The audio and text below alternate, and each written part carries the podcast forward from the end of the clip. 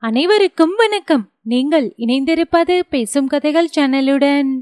இந்த நாள் உங்களுக்கு இனிய நாளாக அமைய என் வாழ்த்துக்கள். இந்த நாளை மேலும் மினி போட்ட இதோ வருகிறது நம் கதைகள் ஒளிவடிவில் இன்றைய தொகுப்பு அமரர் கல்கியின் கல்வனின் காதலி. அத்தியாயம் பதினான்கு அபிராமியின் பிரார்த்தனை. அன்று இரவு சுமார் பத்து மணிக்கு சப் இன்ஸ்பெக்டர் சர்வோத்தம சாஸ்திரி கலெக்டரின் காம்பிலிருந்து வீட்டுக்கு திரும்பி வந்தபோது உள்ளே மிகவும் இனிமையான பெண்குரலில் யாரோ உருக்கமாக பாடிக்கொண்டிருப்பதை கேட்டு வியப்பு அடைந்தார். சற்று நேரம் வாசலிலேயே நின்று கேட்டுக்கொண்டிருந்து விட்டு உள்ளே சென்றார். கூடத்தில் சுவாமி படங்களின் முன்னால் குத்துவிளக்கு ஏற்றி வைத்திருப்பதையும் ஓர் இளம்பெண் உட்கார்ந்து பாடுவதையும் தமது மனைவியும் குழந்தைகளும் அந்த பாட்டில் அமிழ்ந்து போயிருப்பதையும் கவனித்தார். சாஸ்திரி கொஞ்சம் தொண்டையை கனைத்து இரண்டு தடவை தரையை தட்டிய பிறகுதான் அவர்களுக்கெல்லாம் இவர் வந்திருப்பது தெரிந்தது. அபிராமி சட்டென்று பாட்டை நிறுத்தினாள். இன்ஸ்பெக்டரின் மனைவி உடனே எழுந்திருந்து அவரிடம் வந்து இந்த பொண்ணுக்கு பெரிய கஷ்டம் வந்திருக்கிறது. எல்லாம் உங்களுடைய அழகான போலீஸ் இலாகாவினால்தான் இந்த பாவம் எல்லாம் யாருடைய தலையில் விடியப் போகிறதோ தெரியவில்லை என்று படபடப்புடன் பேசத் தொடங்கினாள். முதலில் சமாசாரம் என்னவென்று சொன்னால் அப்புறம் பாவ புண்ணியத்தை பற்றி விசாரிக்கலாம் என்றார் சாஸ்திரி. அதெல்லாம் சொல்ல முடியாது.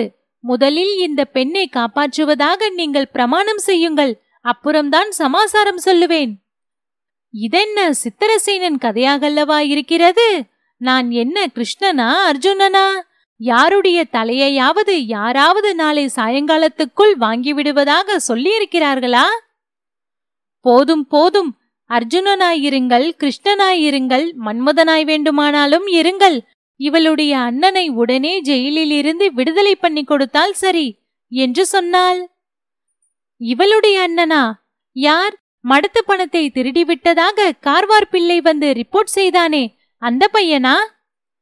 ஆமாம் அந்த கார்வார் பிள்ளையை தூக்கிலே போட்டாலும் பாதகமில்லை அவன் வந்து சொன்னான் என்று நீங்களும் அந்த பையனை அரசு செய்ய சொன்னீர்களே. பிறகு மீனாட்சி அம்மாள் அபிராமியும் சிங்கமலத்தாச்சியும் தெரிவித்தபடி எல்லா விவரங்களையும் சர்வோத்தம சாஸ்திரியிடம் சொன்னாள்.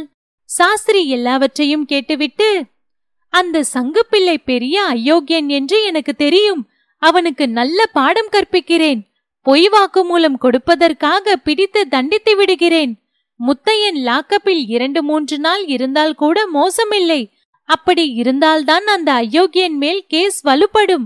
இந்த பெண்ணை சமாதானப்படுத்தி அனுப்பு என்று சொன்னார். அதற்கு மீனாட்சி அம்மாள் ரொம்ப நன்றாயிருக்கிறது. இவள் எங்கே போவாள் இத்தனை நேரத்துக்கு பிறகு? அண்ணனை தவிர வேறு நாதி கிடையாது இந்த பெண்ணுக்கு. இட்லிக்கடை செங்கமலத்தாச்சி தற்செயலாக பார்த்து இங்கே அழைத்து கொண்டு வந்தாள். இல்லாவிட்டால் என்ன நேர்ந்திருக்குமோ தெரியாது. ராத்திரி இங்கேதான் இந்த பெண் இருக்க வேண்டும் என்று சொன்னாள். இதையெல்லாம் கேட்டுக்கொண்டிருந்த அபிராமிக்கு முத்தையன் இப்போது உடனே விடுதலையடைந்து வரமாட்டான் என்பது மட்டும்தான் மனதில் பட்டது. மீனாட்சி அம்மாளின் ஆறுதலினால் தேறுதல் அடைந்திருந்த அவளுக்கு இப்போது துக்கம் பொங்கிக் கொண்டு வந்தது. எவ்வளவோ அடக்கி பார்த்தும் முடியாமல் விம்மினாள்.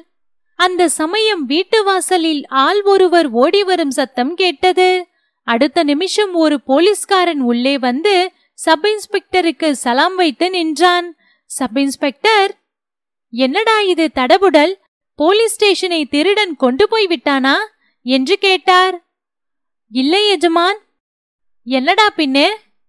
ஒன்றுமில்லை எஜமான். ஒன்றுமில்லாததற்கா இவ்வளவு தடபுடல்?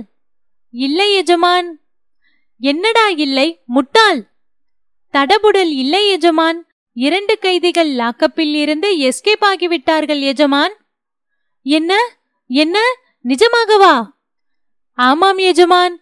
குரவன் சொக்கனும் இன்று சாயங்காலம் அரசு செய்த முத்தையனும் ஓடிவிட்டார்கள் எஜமான். இதை கேட்டதும் இன்ஸ்பெக்டர் அவருடைய மனைவி அபிராமி மூன்று பேரும் திடுக்கிட்டு போனார்கள்.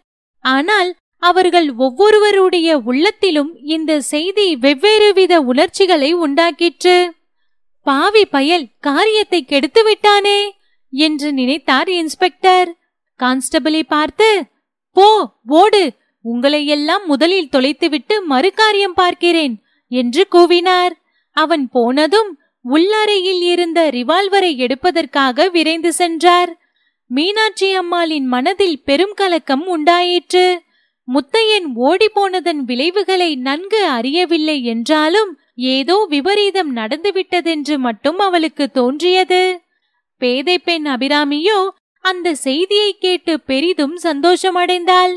தன் அண்ணன் ஜெயிலிலிருந்து தப்பித்துக் கொண்டு போய்விட்டான் என்பது மட்டுமே அவளுக்கு தெரிந்தது. அதனுடைய பலாபலன்களை அவள் என்ன கண்டாள்? இன்ஸ்பெக்டர் ரிவால்வரை எடுத்து வர உள்ளே போன போது அவர் மனைவியும் அவரை தொடர்ந்து போனாள். அப்போது அபிராமி கூடத்தில் இருந்த படத்தின் முன்னால் கைகூப்பி நின்று சுவாமி பகவானே என் அண்ணன் போலீஸ்காரர்கள் கையில் அகப்படக்கூடாது என்று வாய்விட்டு பிரார்த்தித்தாள். உள்ளே இருந்த இதை கேட்டுக்கொண்டு வந்த சப் இன்ஸ்பெக்டர் அபிராமியை இரக்கத்துடனே பார்த்துவிட்டு ஐயோ துரதிருஷ்டம் பிடித்த பெண்ணே என்று வாய்க்குள் சொல்லிக்கொண்டு வெளியே சென்றார்.